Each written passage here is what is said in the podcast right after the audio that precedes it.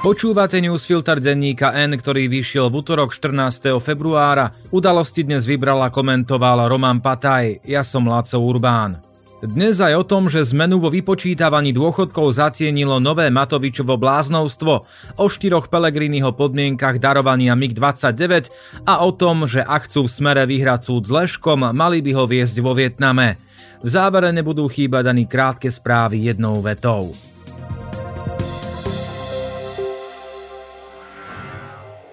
Môžu byť obľúbené modely Hyundai ešte výhodnejšie?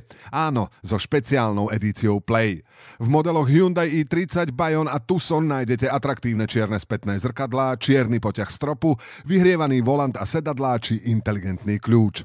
Ušetrite stovky eur a spoznajte všetky výhody Hyundai Play na www.autopolis.sk alebo v predajniach Autopolis na Panonskej, na Boroch alebo na novej prevádzke na Račianskej 155A. Parlament v útorok 139 hlasmi schválil dôležitú zmenu vo výpočte dôchodkov. Vzhľadom na vysokú infláciu sa nebudú valorizovať raz ročne ako doteraz, ale častejšie podľa rastúcich cien. S návrhom prišiel hlas. Súhlas bývalej koalície získal po pozmeňovacom návrhu SAS, po ktorom sa účinnosť zmeny posunula z 1. júla na 1. január 2024. Aj tak však ide o peniaze navyše a o ďalší dôkaz, že moc sa preniesla do parlamentu, kde vznikajú ad hoc koalície a ministerstvo financií vedené premiérom Eduardom Hegerom je len do počtu. O to isté sa svojím megalomanským návrhom snaží aj Igor Matovič a hoci takmer určite v parlamente nenájde podporu, proti sú SAS, hlas Eduard Heger a ďalší, jeho potenciálna škodlivosť je taká očividná, že každý poslanec, minister či člen Oľano alebo akejkoľvek inej strany, ktorý toto podporí, si zaslúži to, čo Matovič, zvyšok života mimo politiky. Čo zas vymyslel? Ex-premiér navrhuje vyplatiť 500 eur každému voličovi, ktorý odvolí v septembrových predčasných voľbách. Keby v nich bola taká účasť ako v roku 2020, štát by voličom vyplatil takmer 1,5 miliardy eur. Keby 500 eur nalákalo všetkých voličov, v rozpočte by bolo treba nájsť vyše 2 miliardy. Nejde len o obrovskú sumu, ale aj oficiálne Matovičovo zdôvodnenie, ktoré je seba obžalobou, prečo je jeho ďalší pobyt v politike nezlučiteľný so záujmami Slovenska. Dôvodová správa má dva odseky, pričom každý jeden je havária sama o sebe. Oplatí sa prečítať celá, tu na ukážku len najväčšie perly. Matovič v úvode opakuje, ako od jary 2020 kríza za krízou oslabovala jeho vlády. Nezostáva však len pri tom, ale doplňa, že hysterická štvanica opozície, ale aj vnútorná opozícia zo strany bývalého koaličného partnera, opakované protivládne kroky prezidentky a najmä sústredený lynč niektorých vládnych politikov zo strany zaujatých či úplatných novinárov viedli k tomu, že Slovensko stojí pred predčasnými voľbami. Matovič v zápetí vyťahuje Hitlera a 30. roky, pretože ľudia si v čase kríz radi vyberajú skratkovité ľúbivé riešenia. Obáva sa, že k voľbám príde historicky najmenej voličov, pričom reálne hrozí, že milión demokraticky cítiacich voličov zostane frustrovaných doma a v rozhodujúcej chvíli nechá rozhodnutie o osude Slovenska v rukách 3 roky huckaných ľudí. Preto ich chce nalákať na peniaze. Takto záchrana demokracie nevyzerá. Myšlienka motivovať voličov na účasť vo voľbách peniazmi nie je nová, ale v Matovičovej verzii na nej nesedí vôbec nič. Počnúť s jeho diagnózou situácie, v ktorej nie je ani kúsok miesta pre vlastné chyby, pokračujúc tradičným obviňovaním a vyplakávaním a končiac priznaním, že si vlastne chce kúpiť voličov, ktorých sklamal. Tí pritom v roku 2020 išli radi voliť aj zadarmo.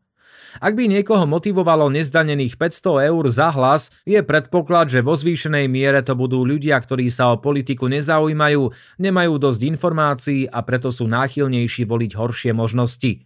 Matovič teda nielen, že chce podplatiť voličov, od ktorých implicitne očakáva, že budú voliť radšej jeho, ale ešte aj navrhuje opatrenie, ktoré by veľmi pravdepodobne pomohlo viac tým, ktorým na demokracii nezáleží. Neskutočný je aj argument, že by to síce všetko stálo veľa peňazí, ale Smer nakradol 30 miliard eur, tvrdí Matovič, a preto jeho nápad predstavuje dobrú investíciu s rýchlou návratnosťou. Naozaj to tam takto je.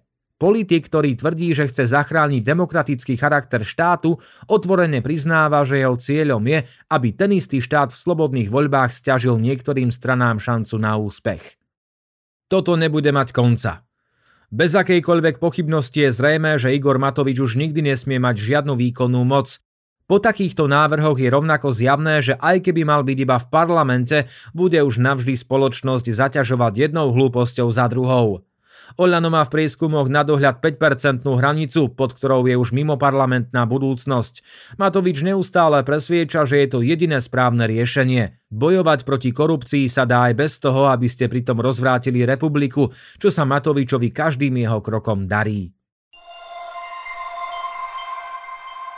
Parlament neschválil program mimoriadnej schôdze, ktorú inicioval Smer s cieľom diskutovať o poslaní vyradených lietadiel MiG-29 na Ukrajinu. Ešte predtým o odklad schôdze požiadal minister obrany Jaroslav Naď, ktorý má dnes dôležité rokovania v NATO. Sľúbil, že bez informovania parlamentu stíhačky nikam nepošleme. Predseda Smeru Robert Fico však namietal, že chce diskutovať, či odvolaná vláda vôbec má právo o niečom takom rozhodovať. Ak by sa debata obmedzila len na to, mohla prebiehať aj bez účasti ministra obrany. Väčšina parlamentu však odmietla o veci vôbec rokovať, čo nie je v poriadku. Národná rada je na to, aby sa v nej diskutovalo, akokoľvek sa nám nemusí páčiť, kto a s akým cieľom debatu iniciuje. Nie je najmenších pochýb, že Smeru vôbec nejde o ústavnoprávnu diskusiu, ale o bičovanie proruských vášní. Napriek tomu ide o legitímnu tému, pri ktorej neexistuje dôvod zablokovať jej predebatovanie v parlamente. Venovať sa výhradám Smeru nemá najmenší zmysel, pretože ich cieľ je jediný – pomôcť Rusku za akúkoľvek cenu. Zaujímavejšie sú podmienky hlasu na poskytnutie migov Ukrajine, ktoré dnes po neotvorení schôdze opäť zadefinoval predseda strany Peter Pellegrini. Sú štyri. Prvá, takáto pomoc musí byť súčasťou širšej koordinácie s NATO a Európskou úniou. Je to alibistické ako celý Pellegrini, ale nič neakceptovateľné. Hlas má pravdu, že napríklad aj dodávky západných tankov sa vo väčších počtoch pohli, až keď sa na tom dohodla skupina krajín. Lenže jedna bola prvá aj bez toho. Veľká Británia išla príkladom aj bez alibistických rečí. Druhá, nesmie ohrozovať obrany schopnosť štátu. Hlas touto vetou falošne naznačuje, že o tejto otázke existuje akási pochybnosť a najskôr ju treba preskúmať, hoci žiadna nie je. Naše migy pre nás majú hodnotu kovového šrotu. Či ju stoja bez úžitku v hangároch na sliači, alebo ich rozdáme múzeám po svete, prípadne si zabojujú na Ukrajine, slovenskú obrany schopnosť to negatívne neovplyvní. Pre naše letectvo nemajú význam, nikdy už nebudú zabezpečovať ochranu vzdušného priestoru. Do príchodu F-16 to pre nás robia spojenci. Ale dalo by sa to aj otočiť. Ak slovenské MiG-29, čo i len malým dielom prispejú k ubráneniu Ukrajiny pred ruskou agresiou, našu obrany schopnosť a bezpečnosť ich odovzdanie nie že neohrozí, ale výrazne zlepší. Tretia. Pomoc musí byť v súlade s ústavou a so zákonmi štátu. Proti tomu sa nedá namietať. Problém je, že ani právnici sa nezhodnú, či je odovzdanie lietadiel odvolanou vládou v rozpore so zákonmi. A štvrtá. A ak chceme udržať elementárnu solidaritu spoločnosti, nemôžeme zabúdať na ekonomickú a sociálnu pomoc pre ľudí žijúcich na Slovensku. Tu je hlas najlstivejší. Spája pomoc napadnutej krajine s predstavou, že sa vláda dostatočne nestará o svojich občanov, čo teda na rozhádzané miliardy na rôzne druhy pomoci vôbec neobstojí. Hlas takto spoločnosti sugeruje predstavu, že na pomoc Ukrajine dopláca a najskôr sa musíme postarať o seba. Preto by sa Pelegrini mu na jeho štvrtú požiadavku dalo odpovedať. A ak chceme udržať elementárnu solidaritu spoločnosti, prestante byť populisti. Peter Pellegrini vraví, že ak budú tieto štyri kritéria splnené, nemám žiadny problém ďalej pomáhať susedovi. Problém spočíva v tom, že minimálne dve z nich sú neúprimné a zavádzajúce. Strana Smer pripravuje trestné oznámenie a zároveň občianskoprávnu žalobu na nášho kolegu Mariana Leška za jeho vyjadrenia v rozhovore s Monikou Tódovou. Oznámil to Erik Kaliňák s tým, že chcú, aby Leška jeho klamstvá zaboleli a slúbili pokračovanie ďalším novinárom. Pán Leško bude prvý a ak to nepochopíte, pôjdu ďalší. Dôvodom sú Leškové vyjadrenia o kauze únosu vietnamského občana.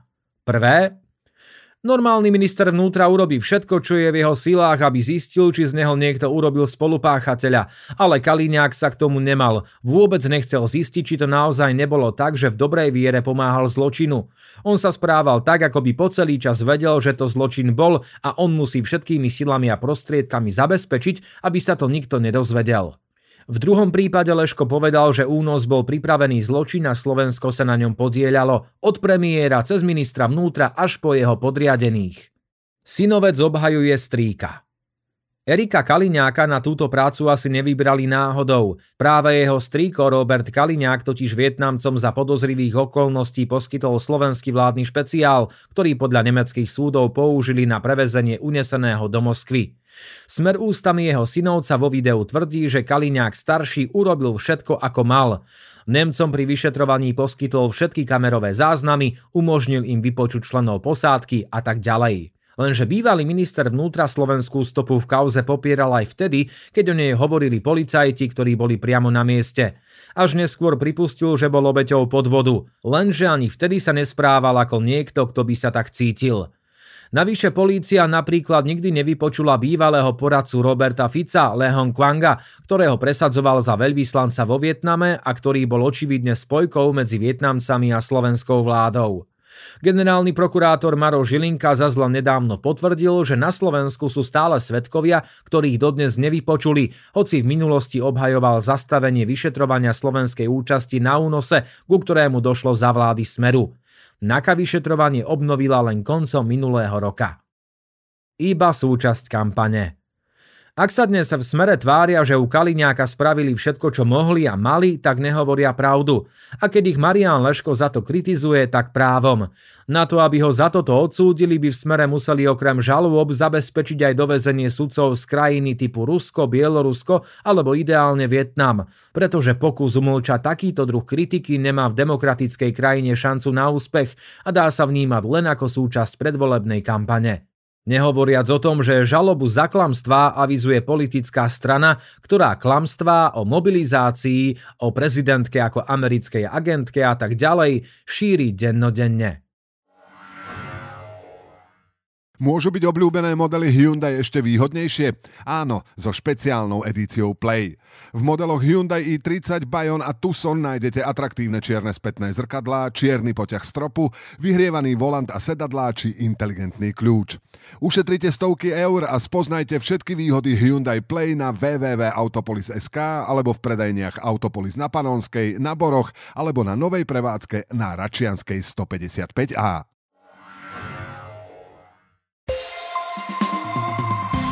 A teraz správy jednou vetou. Oľano neúspelo v parlamente s novelou, ktorá by zaviedla odmenu za účasť na parlamentných voľbách formou zľavy 10% z poplatkov štátu či zníženie kvóra pri miestnom referende.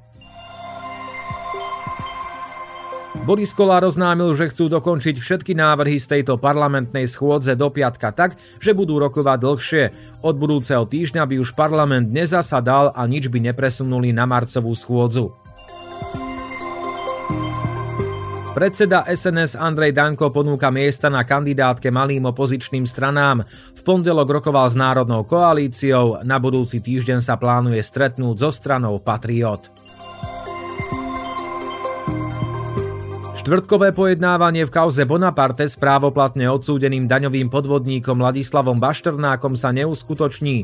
Okresný súd Bratislava dva termín zrušil, pretože spis dostal nový sudca, ktorý si musí prípad naštudovať. Spolupracovník hlavných správ Bohuš Garbár uzavrel s prokurátorom dohodu o vine a treste v kauze vyzvedactva pre Rusko. Špecializovaný súd by sa mal jej schvaľovaním zaoberať 28. februára. Prezidentka Zuzana Čaputová bude v stredu obedovať s bývalými prezidentmi Šusterom, Gašparovičom a Kiskom. Naposledy sa prezidenti stretli na spoločnom novoročnom obede v roku 2020 parlamente neprešiel návrh na obmedzenie prístupu k interrupciám od nezaradeného Martina Čepčeka. Navrhoval napríklad zakotviť, že umelý potrat nie je odporúčané riešenie. Udalosti dnes vybral a komentoval Roman Pataj. Do počutia zajtra.